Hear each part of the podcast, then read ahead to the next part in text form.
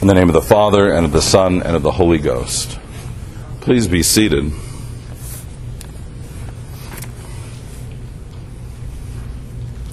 Today is the 19th Sunday after Trinity, and we are continuing in uh, Luke's Gospel, chapter 18. You'll remember that chapter 17 has this question about the coming of the kingdom of God, how it is that people will know, and Jesus says there will be no observable ways of knowing the coming of the kingdom, but he says the kingdom of God is among you. He's saying that it's already been instituted and that uh, the kingdom of God is at hand. It's within them. It is uh, able to be participated in uh, right here and right now. And so we're not going off over the hill. We're not going off looking for the kingdom of God, but it's something uh, that we dwell in and that we practice in our hearts. He talks about the second coming and he talks about how there will be uh, two in bed and two in the field and two at the grinding and that one will be taken. So he's saying there's no, again, observable way of knowing who it is that is in the kingdom of God, but uh, the Lord reads the innermost heart of the person, and this is where he finds faith and his own reflection. And so now we get several parables where Jesus fleshes out this idea. He says, What is it that we're looking for? What is it that uh, we can see to discern the practice of the kingdom of God, the presence of the kingdom of God within our hearts and in our midst? He told the parable last week about the unjust judge and the widow, and this week again he's talking about that uh, innermost heart of faith when he shows us the difference between this Pharisee and the tax collector. From the outward signs, we would think that the Pharisee would be the righteous one and the tax collector would be the unrighteous one. If we were to judge people by their looks, by their outward appearance, or by their uh, roles that they play in society, the Pharisee is supposed to be this zealous religious man. He has uh, pledged himself to the following of the law of Moses. He's very strict in his way of living. And the tax collector, by many, would be considered a traitor in the midst of the people of Judah. He's working for Rome, and tax collectors were famous for extorting, for taking uh, more taxes than what they were supposed to. You'll remember that when the crowds come to John the Baptist and they ask him, How is it we're supposed to live? and respond to this message of the kingdom of God, he tells the tax collectors, Don't take more than what you're supposed to take. Don't extort, extort the people. And so uh, this is the outward look of a tax collector, a traitor uh, to the people of Judea. The rest of the parable is told to us from within the hearts of the individuals. And this is a really important shift in the parable that we really want to think about. Jesus is telling us what their hearts are saying.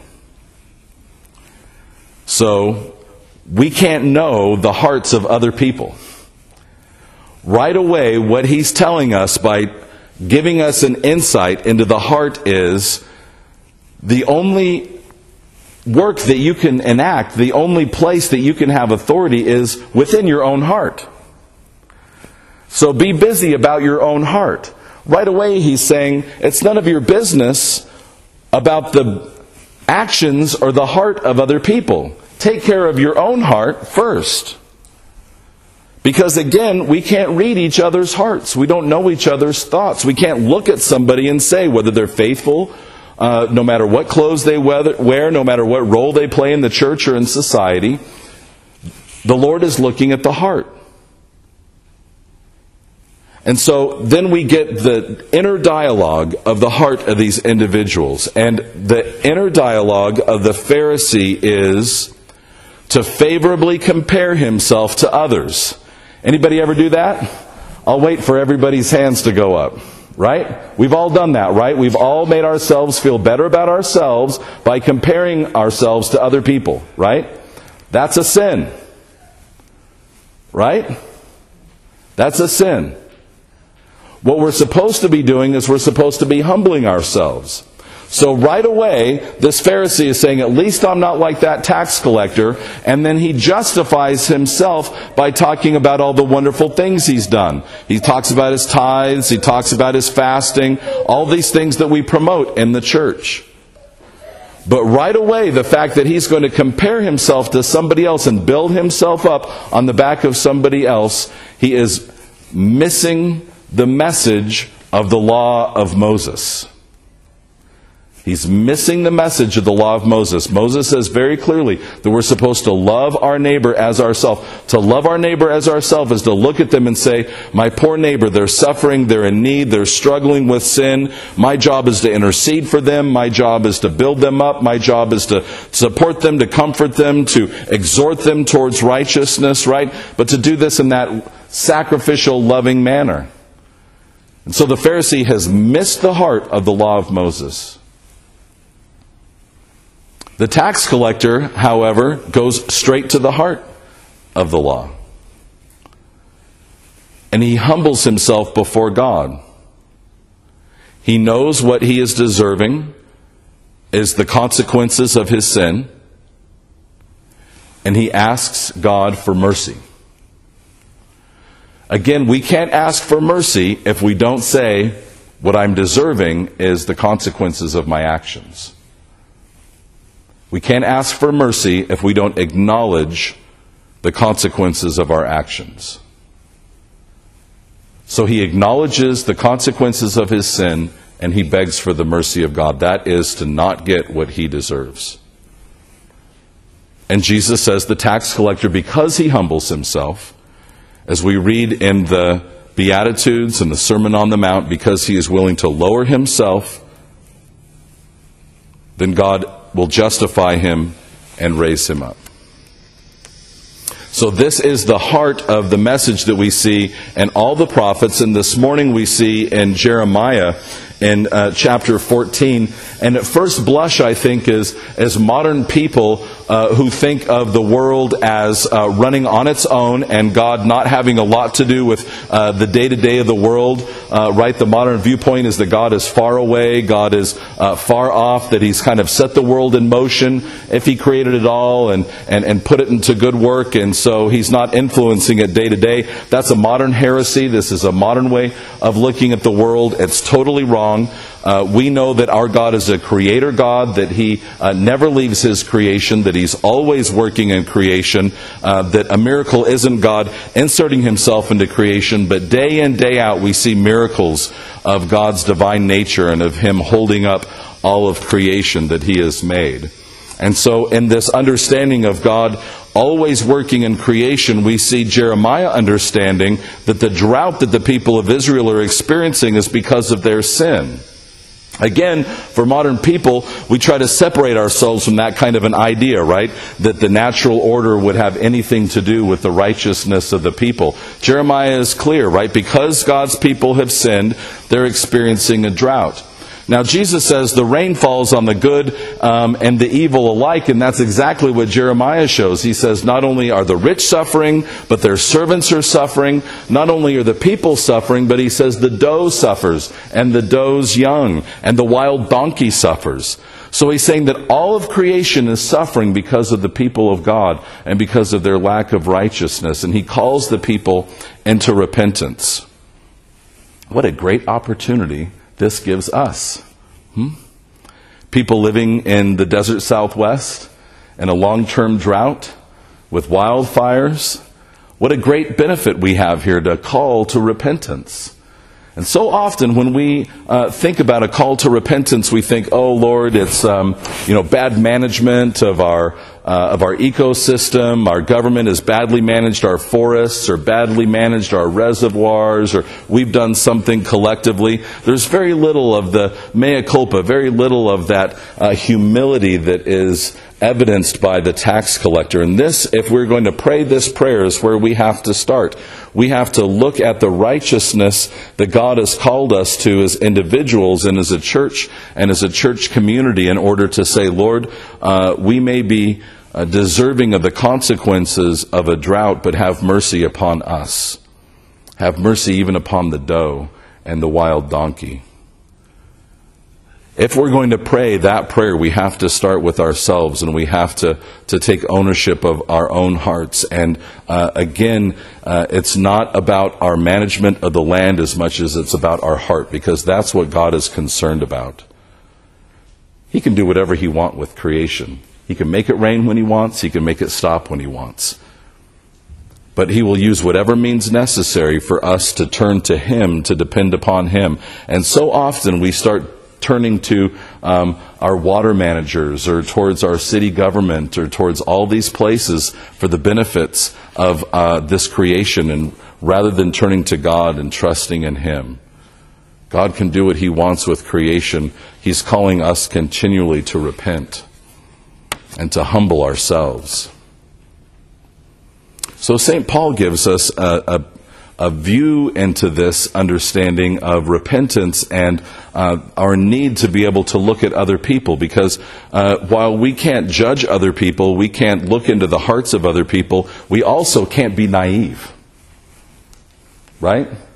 We can't be naive in the church. And the mistake would be to say, I can't read your heart, I don't know what your motives are, so I don't get to make any decisions about you in the church. That's not true at all in the church, we have to be talking with one another about our behavior and about our actions. And when somebody does something in public in the church, when somebody leaves ministry or they've done something they're not supposed to in ministry, we need to inform one another and we need to make it public because our responsibility is to our children and those who are new in faith, and we can't have people teaching or preaching or leading them astray. We have a responsibility to stand up and say, this is right living, this is who we're calling to leadership in the church, and to publicly call people to repentance. And this is exactly what St. Paul is doing in this letter to Timothy he talks about two people uh, here, and he makes it very clear what it is that they've done. He talks about Demas, who was part of their initial planting of the church in Rome. So here's somebody that was so instrumental in that early ministry in the city of Rome and to the great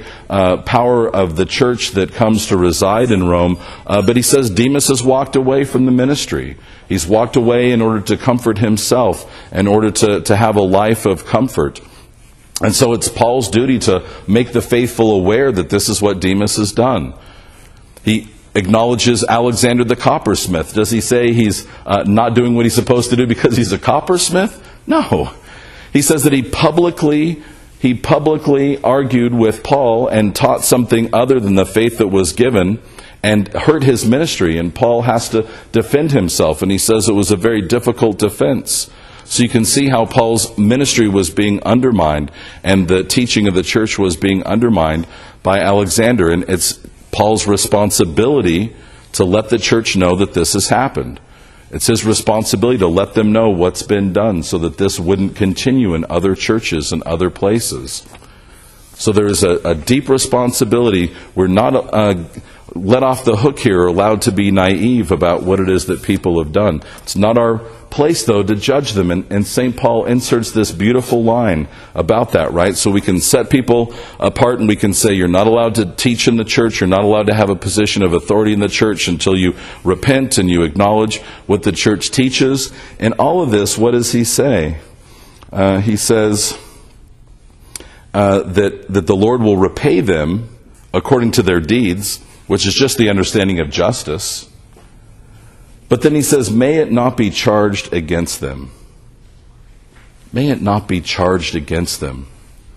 So again, Paul is doing those two things. He's saying, This is justice. This is what they're deserving according to their deeds, but may God have mercy on them. May they repent. And so in that prayer, he's asking for God's justice and mercy to come together. And he's reminding Timothy, he's reminding Timothy about what it looks like despite these kinds of hardships, to continue in the faith. And he uses that parable again of, um, of keeping the faith and of, uh, of running the race and of hoping for the appearing of God, right? He's saying, all those who love the appearing of God, so those who are setting their hearts and their minds uh, longing for the coming of God. And so this is the attitude that he commends to Timothy. He says, uh, let us uh, continue to proclaim the gospel uh, despite the hardships that we've faced. So we're not given the opportunity to be naive, and we're also not given the place to judge. We acknowledge the consequences of sin, and we beg for mercy for those around us. How do we do that? How do we do that? You know, the Pharisee says that he's justified because of tithing and because of fasting. He's got it totally opposite. He's got it totally opposite. Tithing isn't the good work. Tithing is something that we do so that it changes our hearts. We don't tithe so that we can say, okay, Lord, I put money in the plate, so now I get po- points, right? We do that so that our hearts become softened and so that we are continually acknowledging our dependence upon God. We don't fast to punish ourselves for eating. We don't eat so that we can say, Lord, I don't depend upon this bread, I depend upon you. We don't pray so that we can say all day, well, I prayed today, everybody, you know, said my prayers, right? Check for Howard, right? That's not the point. We're humbling ourselves in prayer and making room in our hearts for the Lord to enter and to soften them and to make them malleable. We don't read the scriptures so that we've got some information so that we can memorize and so that we can go and recite to people, right? And we can say, Oh, I read my scripture. I memorized this verse. Here's one for you and one for you. Bishop John David used to say that the Bible is the only book that reads you. It's the only book that reads you. When we open the scriptures, it's our hearts that are being read. The Holy Spirit is reading our hearts and saying, that's out of place. That needs to be set aside. That needs to be let go. That needs to be inflamed and encouraged. That's where your heart belongs. That's where your hope is supposed to be. That's where your faith rests. When we read the scriptures, it reorganizes our hearts and our minds allows us to be humble and sets our hope and our thoughts upon God. But whether it be scripture or prayer or fasting or tithing, they're all bricks. We can use them to break windows or to build hospitals and schools and churches. To build up our hearts and our minds to be focused upon God and upon His kingdom. And may they be tools that we use this day and forevermore. So that our hearts are temples where the Spirit resides, that are soft and malleable and ready to do His good works.